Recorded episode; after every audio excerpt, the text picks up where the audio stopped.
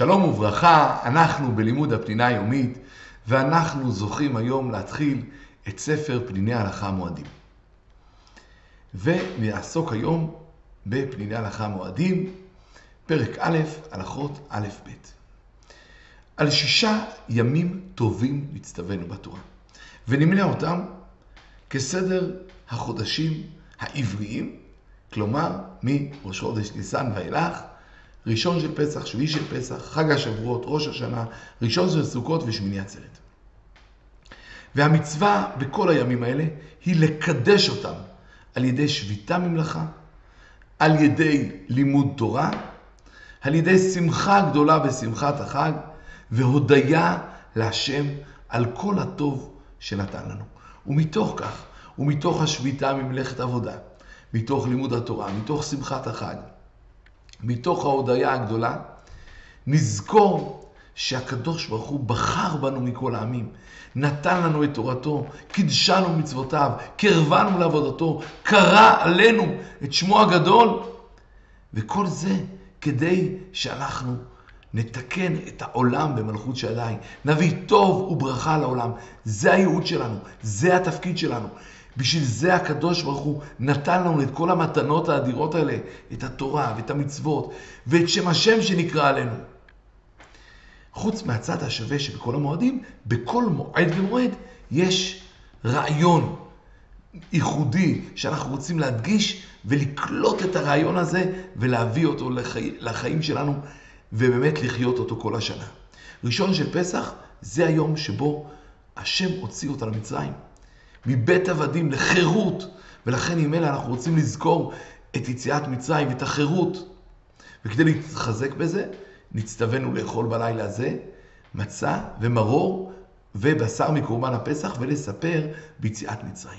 שביעי של פסח, זה היום שבו השם קרא לנו את ים סוף והעבירנו בתוכו והטביע את המצרים שרדפו אחרינו. ולכן, ממילא, אנחנו רוצים לזכור בו את קריאת ים סוף ואת ערך החירות. בחג השבועות, השם נתן לנו את התורה שהיא הכלי המרכזי לתיקון עולם. וכנגד זה אנחנו מצטווים להביא למקדש שתי לחם, שזה היה עשוי מחמץ. לומר שעל ידי התורה גם היצרים הרעים, הכל הכל מתקן והכל מצטרף לקדושה. באחד בתשרי זה יום בריאת האדם. שישה ימים אחרי בריאת העולם. ולכן עם אלה צריך לזכור מה ייעודו של האדם, ולעשות תשובה, לחזור לייעוד שלנו. ולכן יש מצווה לתקוע בשופר ולהתעורר בתשובה. ויש עוד יום נורא, שהוא יום הכיפורים, אבל הוא לא יום טוב רגיל. כי הדינים שלו והגדרים שלו שונים, ולכן לא מנינו אותו בכלל הימים טובים. ראשון של סוכות לא נקבע על שם איזשהו מאורע, אלא בו אנחנו זוכים את כלל השגחת השם עלינו. מתי שהוציא אותנו מצרים, הוליך אותנו במדבר ופרס עלינו את ענני כבודו. והזמן של סוכות זה בדיוק מתי שאנחנו מסיימים לאסוף את פירות השנה ומסכמים את כל מעגל החגים השנתי ומודים להשם על כל פירות השנה, הפירות הגשמיים והפירות הרוחניים שזכינו להם במהלך השנה. ומתוך חג הסוכות אנחנו מגיעים לשמיני עצרת, שזה אפשר להגיד הסיכום האחרון, ובו אנחנו זוכחים לדבקות עצומה בהשם, ולכן עם אלה גם מסיימים בו את התורה, ושמחים גם בשמחת הקרבה, הסיכום, וגם בשמחת התורה. שמות הרגלים מבטאים גם את העונה החקלאית שהם באים חיים, חלים בה. חג הפסח כנגד חודש האביב, חג השבועות, חג הקציר, כי קוצרים את קציר החיטים. חג האסיף, בו אוספים את כל תבואות השנה ופירותיה. עכשיו, מכיוון שאלו זמנים שבאופן טבעי האדם שמח בהם, כי באביב, הנה אנחנו נמצאים באביב, אדם שמח בצמיחה, בחיוניות, בירוק שהכל מתמלא, בפרחים. אז הוא שמח.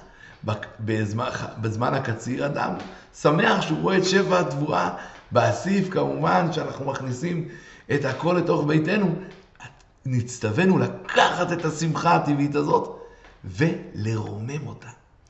אבל יש כאן עוד דבר. התהליך הטבעי בעולם משקף גם את התהליך הרוחני שמתרחש בעולמות עליונים. באמת, חג הפסח, האביב זה זמן של צמיחה והתחדשות, לכן גם עם ישראל התחדש ונולד בחג הפסח.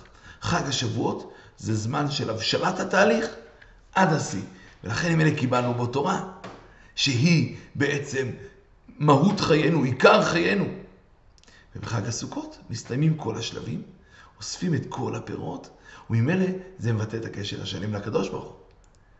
ו- ו- ולכן ממילא אנחנו אוספים גם כן את כל מה שהיה במשך כל השנה, כדי לחבר את התהליך הטבעי החקלאי ואת התהליך הרוחני, נצטווינו לעלות לבית המקדש בשלושת הרגלים. ולהקריב עולה ושלמים ולשמוח לפני השם, ועל ידי זה אדם לוקח את השמחה הטבעית ומחבר אותה לשמחה הרוחנית. מעבר לזה, ימי החגים הם גם ימי דין. המורחמים בארבעה פרקים העולם נידון. בפסח על התבואה, כי עכשיו היא עומדת לצמוח עד חג השבועות. בחג השבועות נידונים על פירות האילן, שעומדים לצמוח במשך הקיץ. בחג הסוכות נידונים על המים. כלומר, כי עוד מעט יבוא החורף, וראש השנה זה יום דין כללי לכל באי עולם. כמה הם באמת מחוברים לייעוד הכללי שלהם. וזה עצה טובה שנתנו להשם, שעל ידי המועדים ושמחת המועדים, אנחנו נזכה לדין טוב, נזכה להיות באמת מחוברים להשם ולהמשיך לעשות את ייעודנו ותפקידנו בעולם. ונסיים בשאלה, מהם שתי הסיבות שהתורה קבעה את זמן המועדים בזמן שמתאים לשמחה הטבעית של החקלאות? מהם שתי הסיבות לדבר? הסיבה החיצונית והסיבה היותר פנימית. שלום, שלום.